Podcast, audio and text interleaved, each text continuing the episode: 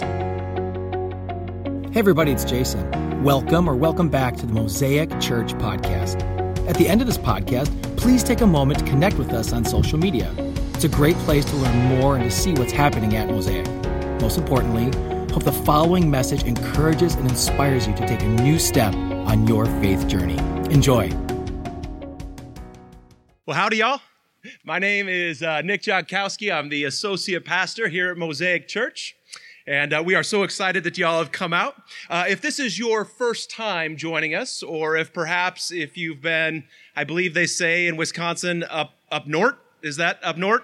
For the past couple weeks, uh, let me just catch you up on what we've been talking about for the past few Sundays. We're actually uh, smack dab in the middle of a series called The Games running your race in honor of the Olympic Games that are upcoming here in the next couple of days. And in this series, we've been exploring this idea and the truths of the Christian life through sports analogies that are found in Scripture. That's right, the Bible talks about sports, believe it or not. And today we're going to continue our conversation by exploring a teaching that examines how our Christian life is comparable to a boxing match or a mixed martial art fight. Now, PSA before I go any further, because I know some of you. Some of you are sitting here thinking, yes, I know God wanted me to finally roundhouse that coworker that's been annoying me for all this time. Before you start picturing visions of throwing haymakers from your cubicle, let me just remind you that these are sports analogies and not actual practical instructions for social interactions at the office. Okay? Uh, also, that being said, for those of you in the audience today who might be a little bit uh, unnerved or perhaps feeling a little bit um, turned off by the idea of comparing our Christianity to a brutal street fight, let me just remind you that this is, in fact, the best fight, the best fight that you could ever hope to be involved in as a Christ follower. And before we begin our examination of the text, I want to stop this morning and invite us to go to prayer together to inquire of God to speak to our hearts this morning. We do this on Sundays, whether it's myself, Pastor Jason, Don from the behind the piano, because we recognize that as flawed and broken people, myself included, we need God's Spirit to speak to our hearts to reveal the truth and the light of His Word. So, with that being said, would you join me as we pray? God, we pause this morning to collectively welcome you into our presence. We need you to speak to us this day through your word as we do every, every day, that we might be transformed more and more into the image of your son, Jesus Christ. We intentionally, at this point, Father God, set aside all of our human distractions, the circumstances of our lives, and our presupposed ideas about the reality of life in order, God, that we may make room in our souls for you to speak the truth of your word to us. Come today, God, we pray. Come today and change us from the inside out. And let us not leave here the same way as which we arrived. We pray these things in Jesus' mighty and powerful name. Amen. I want to talk today from the book of First Timothy, more specifically, uh, Timothy chapter 6, verse 11 and 12. And if you have your Bible or you have your Bible app, I want to encourage you to turn there. And when I say that, I'm going to keep saying that every Sunday because I want to see more Bibles in the crowd. Christ followers, as believers in Jesus, we should know how to navigate his words and not just kind of get lazy when we got the words on the screen, though that happens, that's there for a reason, or when we get the words handed to us on a song sheet in the morning. Bring your Bibles, put it on the app, bring it with you. But if this morning you don't have your Bible with you, that's okay. We love you and you can find the verse on the song sheet that you received when you came in. So if you're turning there in your Bibles, let me know when you're there by saying Bucks and Six. All right. A lot of people are there. All right, so the, the uh, God's word says this this morning in uh, 1 Timothy 6, verse 11 and 12. But you, man of God, flee from, uh, flee, flee from all this and pursue righteousness, godliness, faith, love, endurance, and gentleness. Fight the good fight of faith. take hold of the eternal life for which you were called and when you made a good confession in the presence of many witnesses. This is the word of God for us today. Amen. This morning, I want to teach on the danger of losing perspective. Specifically, the danger that arises when our perspective shifts and our eyes move away from focusing on Jesus, his beauty and his majesty, and we become more focused on our, per, our temporary circumstances of life. You may have heard it said that perspective is everything. And I think most of us here could probably agree with the truth of that statement because for the most part, we all understand that our perspective has the power to both shape and inform our actions and attitudes in every situation of life. I remember my first memorable lesson in understanding how perspective has the power to shape my attitude. It happened on the football field in high school. Now, when I say this, I'm talking about that magical time of year called two a day practices. And when I say magical, I mean horribly awful. Because two a day practices were a grueling two week mini camp before the season started that consisted of practices in both morning as well as the afternoon to be conducted in the blazing heat of late August. Two a day practices in my mind in high school were basically licensed for my football coach to come up with the most sadistic and the most borderline abusive conditioning drills that he could think of to put us through before we got into the season. My torture instrument that year came in the form of a hill that was conveniently located directly northwest of the football field. This hill, we ran up and down more times and perhaps in more unique ways than I ever care to remember. We ran up this hill. We bear crawled up and down this hill. We crab walked up and down this hill. We carried each other on our backs up and down this hill over and over again. And in fact, the uh, conditioning was so intense that that hill became known as Hamburger Hill because of all the hamburgers and other lunch items that were thrown up on it during two a days. And throughout the course of these literal ups and downs of these practices, our coaches would start to um, say things about perspective. They would get really coachy, start doing that coach speak, right? And they would start to talk to us about the importance of perspective. And they would say things like, team, the pain that you're experiencing right now will one day become the endurance that you will need to cross the goal line in the fourth quarter of the big game. Things like that. And to me, it sounded a little bit disingenuous since they weren't the ones actually running up and down the hill with us. But nonetheless, their point was this. They wanted us to have a larger perspective that extended beyond the temporary discomfort we were feeling in that moment. They wanted us to hold on into our mind's eye the yet unseen things of the season. They wanted us to picture a winning season and not the pain of running up and down Hamburger Hill. They wanted us to picture a playoff berth and not the fact that we were doing burpees over and over and over again. They wanted us to picture in our mind the unseen vision of winning a state championship and not the fact that we were thirsty because we were practicing in 100 degree plus heat. And of course, the truth is my coaches were 100% right. Perspective was everything in that moment. But for me, I struggled to see beyond the pain of that moment. I struggled because my perspective would often drift more towards seeking relief in that moment rather than focusing all my attention and perspective on the goal of having a winning season.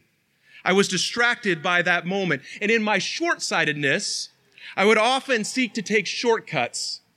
I would give less than 100% effort. I would, in those moments, even when I got desperate, feign illness. Now, before you get too hard on me for being overly soft in high school, let me just tell you that I don't think I was the only person who had that perspective as we ended up going two and seven that year as a football team. Apparently, monkey rolling up and down Hamburger Hill was not as important as the coaches had led us to believe. But the same principle of maintaining press perspective in the face of opposition on the football field is also true when we encounter difficulty in our journey of faith. Because in case you have yet to recognize, the Christian journey of faith is hard.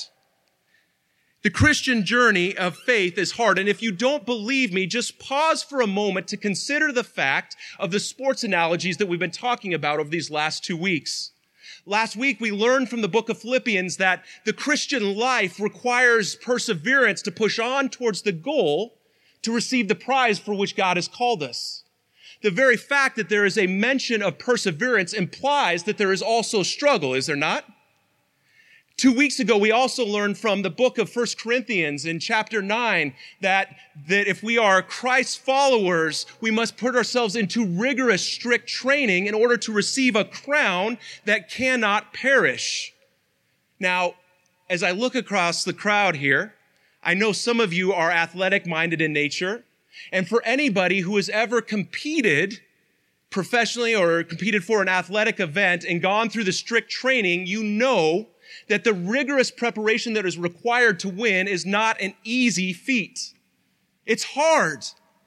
And these athletic ideas, these sports analogies aren't the only place in scripture that tell us life will be hard as Christians. In Galatians 6 9, we are told that not to become weary in doing good. The very fact that the apostle Paul has to warn us of not growing spiritually fatigued at least implies that there is an, a possibility or a temptation that we can grow tired in our Christian faith. And Jesus, Jesus, who never pulled any punches with his words, also warned about some of the difficulties for those who would choose to follow after him. Specifically in John 16 33, we see Jesus say this In this life you will have trouble.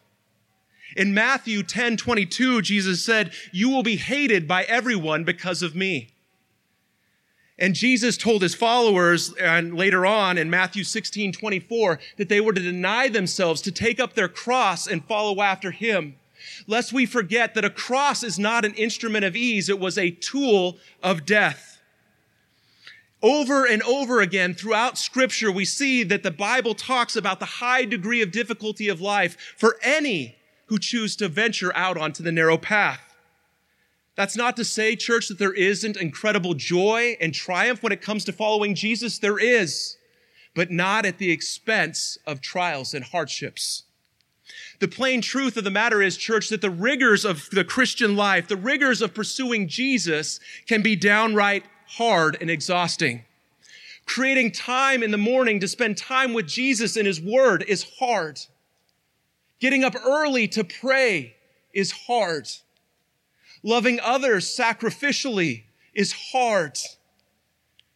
Trusting God with my future is hard. Tithing when money is tight is hard. Forgiving others when they've hurt me is hard. And just like on the football field, those moments of difficulty in my faith can cause me to focus more on the temporary discomfort that I'm feeling than to focus my perspective on the beauty of Jesus. And in those moments, I confess to you this, church. There are days when I don't read my Bible.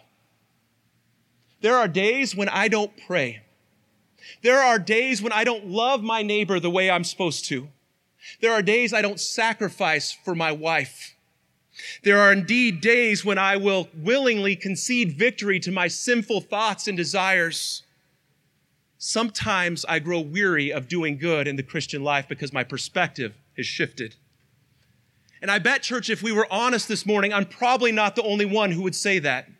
I bet if I were to ask you this morning, there would be others in the audience who would say that there have been times when you've been fatigued by your faith, when you've grown weary of doing good as well when your perspective has shifted and you become more focused on self-preservation than on running the race of faith. Maybe for some of you here this morning, you would say that your perspective has shifted because as fallen, broken human beings, we're not naturally inclined towards godliness. And it's just easier to take, do what comes natural to us.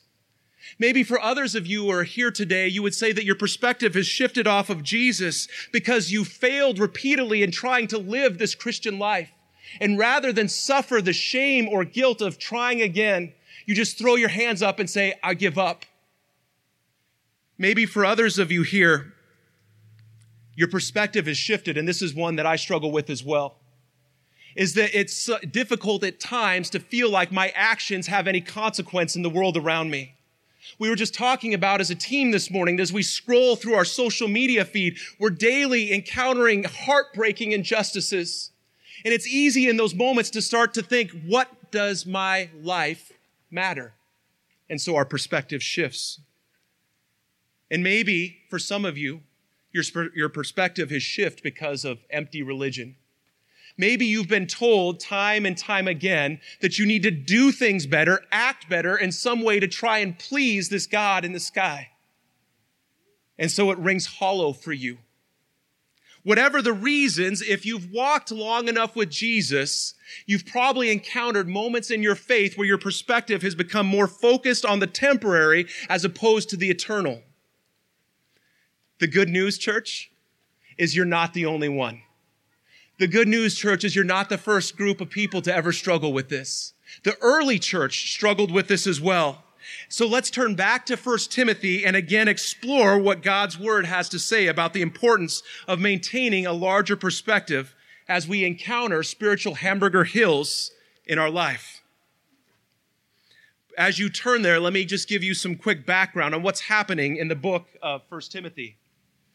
After the Apostle Paul's dynamic conversion to Christianity on the road to Damascus, he sets about and is called by God to begin traveling throughout ancient, this ancient area to begin church planning and sharing the gospel in largely non-Jewish communities. And as the apostle Paul traveled, he began to create teams of leaders, co-laborers in the gospel. And Timothy was one of these co-laborers. We learn in the book of Acts that Paul met Timothy on a missionary journey to the ancient city of Lystra. And when he encounters this young man, he is so impressed by his devotion to Jesus that he wants to recruit him on his team. He's like that all star college recruit. And Paul says, I want that dude on my team. I'm going to draft him. So he brings Timothy along with him on this missionary journey. And sometime later, Paul begins to receive word that the church in Ephesus had begun to go really, really sideways. There were some very wealthy and uh, influential individuals who had infiltrated the church and began to spread false teaching about Jesus and what it meant to live for him. And so in response to these false teachers, Paul says, Timothy, you go. You need to go and correct what is happening in this church. And so he sends Timothy, his all-star, to the church of Ephesus. And when Timothy arrives, he pens this letter to him that we now know as the book of First Timothy that contain instructions for how to complete his mission. And so when we arrive in the book of First Timothy in chapter 6 and come to verse 11, Paul has just concluded describing some of the anti-Christian virtues that these false teachers were extolling. And now he's turning his attention to focus specifically on how Timothy's life should contrast that of these false teachers. And so he says this in verse 11. But you, man of God, flee from all this, talking about these false teachers and their virtues, and pursue righteousness, godliness, faith, love, endurance, and gentleness. In other words, Paul is saying this Hey, Tim, I know I sent you to the church of Ephesus. And as I sent you, I've given you instructions on how to speak and how to instruct these people. But you, you, Tim, you're supposed to be different. You are a man of God.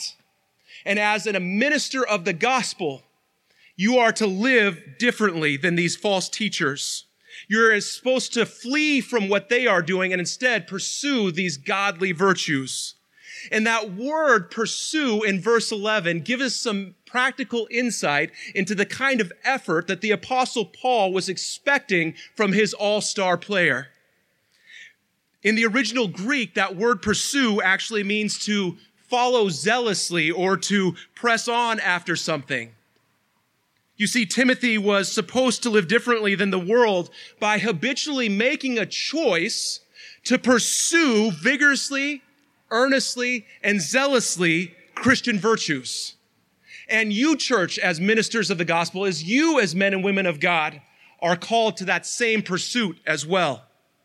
I love how pastor and author Steven Cole summarized Paul's words in this moment. He says, You won't accidentally attain these qualities by hanging out at church long enough. You've got to go after them deliberately and over the long haul. You see, in piling virtue upon virtue, Paul is trying to raise Timothy's vision. He's trying to give him a higher aspiration of the Christian life. But here's the thing.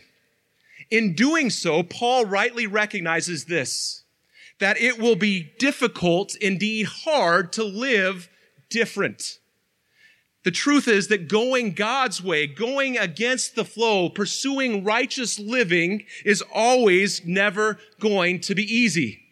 There will always be inherent difficulty with that. So in verse 12, Paul tries to expand Timothy's perspective and consequently our perspective as well as he takes on this difficult task of righteous living.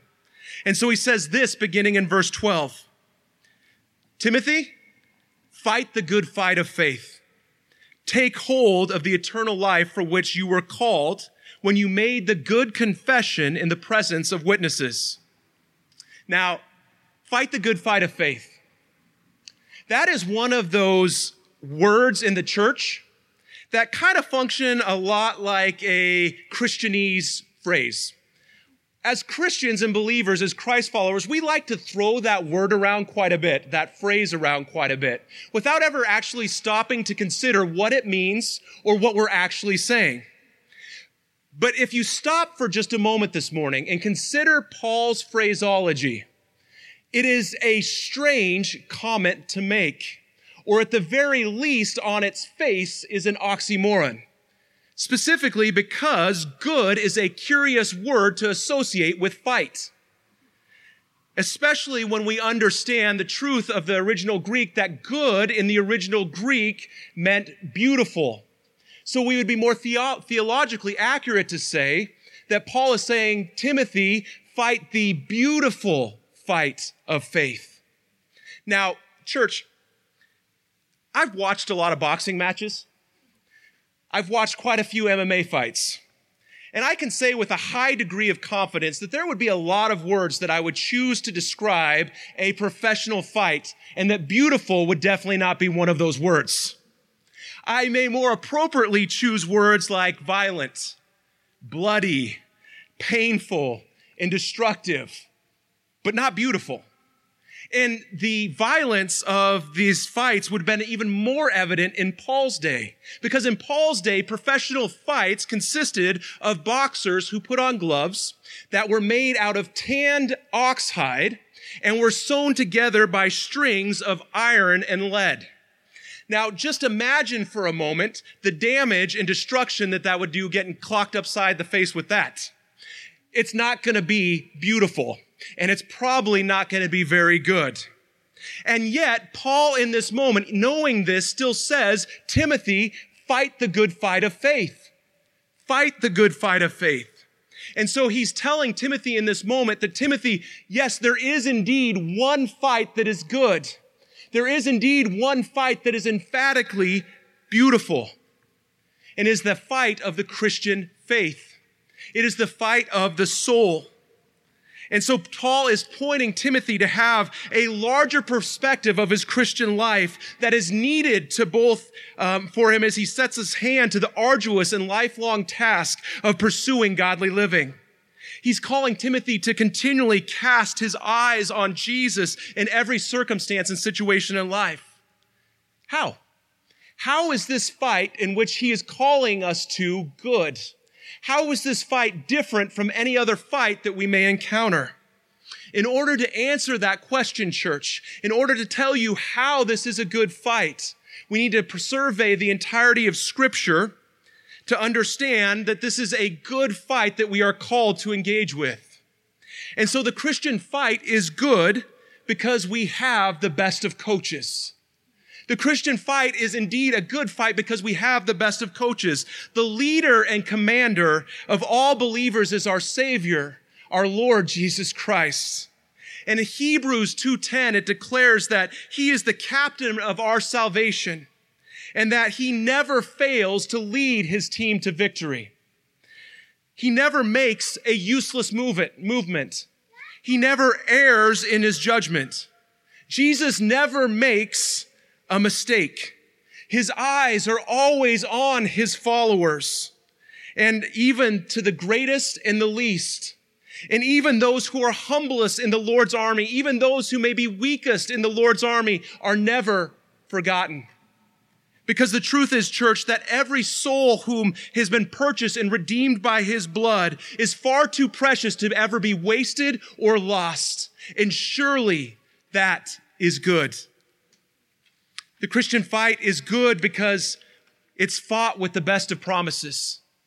It's fought with the best of promises. First Peter 2, 1 through 4 says that everyone who follows after Jesus, meaning us, seated here, Timothy, everyone who follows after Jesus, to them belong exceedingly great and precious promises, all of which are yes and amen in Christ.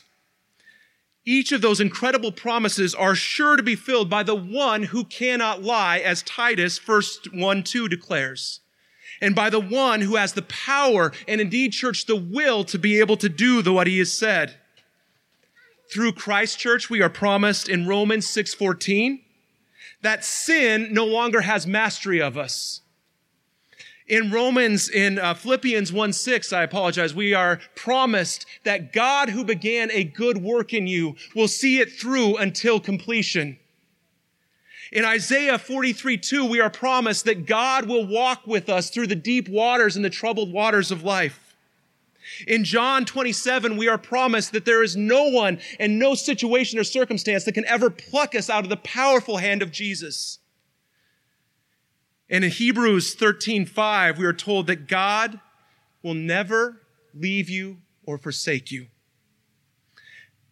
A perspective focused on those promises is worth more than its weight of gold when we encounter difficulty in our faith. And surely, church, that is good. The Christian's fight is good because of the soul, the benefits to the soul of the one who fights it. All other fights, if you think about it, have a bad, a lowering, or demoralizing tendency. They often call forth the worst of human emotions they harden our conscience and the foundations of our faith and morality. But the fight of the Christian faith alone tends to give rise to the best of which is inside of us. It promotes through the power of the Holy Spirit humility and charity. It leads to an awareness of others in situations that are outside of ourselves. And surely this is good. The Christian fight is good because it does good for the world. Think about this church. When it comes to fights, all other fights tend to have a devastating and ravaging and injurious effect to the component, to the opponents. If you happen to watch UFC 264 last week, you saw Conor McGregor snap his leg. He could tell you that fighting has injurious effect. Whenever fighting goes, it wastes and does harm. Injury to persons, feelings, and morality invariably accompany it.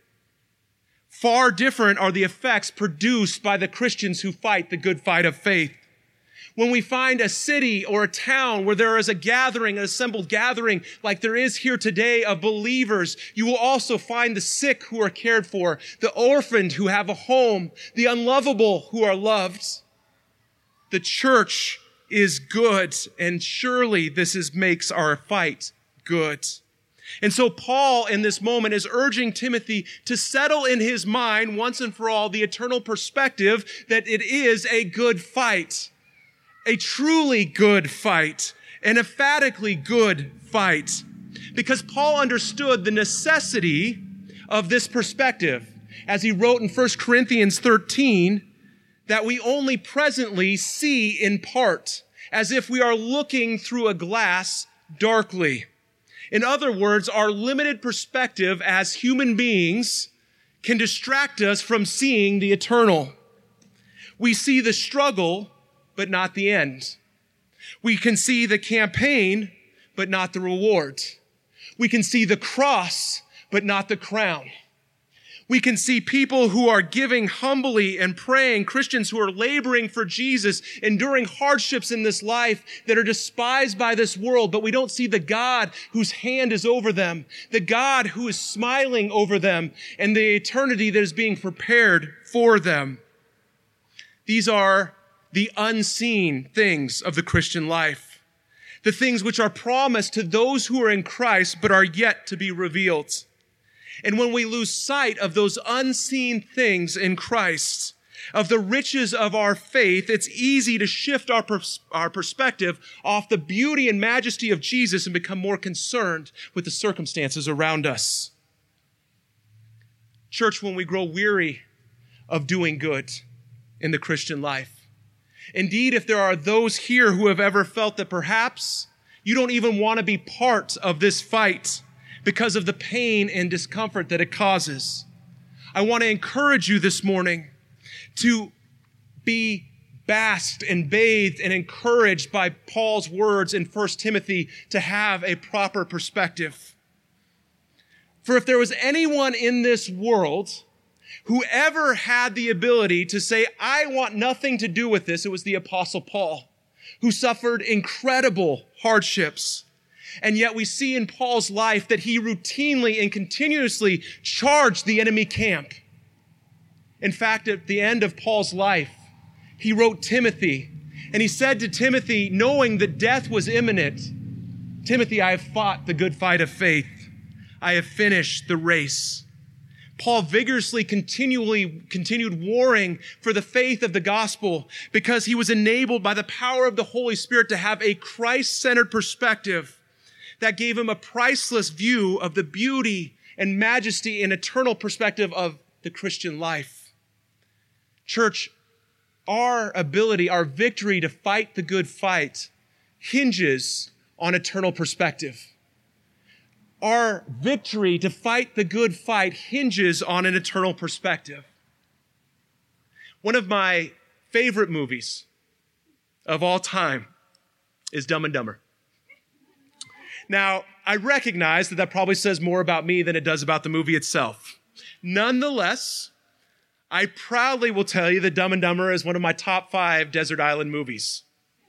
You can come debate me after service if you'd like. But one of my favorite scenes from Dumb and Dumber involves Jim Carrey's character, Lloyd Christmas, as he is exiting a 7-Eleven and he tries to awkwardly initiate a conversation with a couple of guys standing outside the convenience store. And in this classic scene, he says, Hey guys, whoa, big gulps, huh? All right, well, see you later, and walks off. It's fantastically random and incredibly quotable, and I love it. But here's why I love that scene from Dumb and Dumber. Because the temptation is when we hear a message like this today, we can be tempted to respond to pain or discomfort that we experience in our faith or the pain that perhaps others are encountering in their faith journey, much the same way Lloyd Christmas did. To glibly kind of respond by offering cliche Christian phrases and platitudes. Like Lloyd Christmas, we might be tempted when somebody is struggling in their faith to simply walk up, pat them on the back, and say, shift your, perse- shift your perspective. Well, see you later, and walk off. But the purpose of this message is not to minimize or to devalue the pain that you might be going through in your faith that you're wrestling with. Nor is it to make the fact that we should do that to others when we encounter others here at Mosaic Church and outside of here that are struggling in their faith, we should lovingly walk alongside them and encourage them as they go. So, how do we begin then to cultivate this eternal perspective to have victory in the good fight of faith? Or perhaps the better question is how do we develop the skill of the spiritual skill of seeing the unseen in our daily lives. How do we go from seeing not only the cross, but also the crown? The truth is, is that seeing the unseen is a description of what? Faith, right? Seeing the unseen is faith. And in God's word, he tells us clearly how faith is originated, the origin of faith. In fact, in Romans 10 17, he says that faith comes by hearing, and hearing by the word of God. And so one way we can begin church today as we walk out of here to begin to shift and cultivate an eternal perspective is by beginning to spend time in God's word. Now, hear me this morning, church. If you have not cultivated or begun to practice the spending time in God's word, I'm not saying this because it needs to be one more thing you need to do. I'm not saying it because it's a religious activity that somehow is going to make God happy. I'm saying it because the power of God's word has to, the uh, power and ability to shift your perspective off what is temporary to what is eternal. It has the ability to take my eyes off myself and focus it on Jesus. And the more and more I spend time in God's word, the more and more the Holy Spirit begins to cultivate the, un, the reality, the undeniable reality of God's faithfulness, His character, and His promises in my life. And so, church, this morning, if you have not practiced getting into God's word, do it today. Do it today. Don't wait. Don't wait. If it's just as simple as starting with five minutes, reading about Jesus in the book of Matthew, start there. Start to learn more about this God man that loves you so much that he would go to the cross to die for you. Start to learn more about this man, Jesus, whom we are so obsessed with here at Mosaic Church.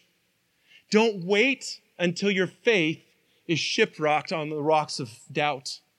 Don't wait until your circumstances overwhelm your perspective of God. Start now to cultivate that eternal perspective by spending time in God's Word. Because that eternal perspective is what we have, gives us victory in the good fight of faith. Once again, thank you so much for listening. If you live in Southeast Wisconsin, we would love to connect with you at our weekend gathering.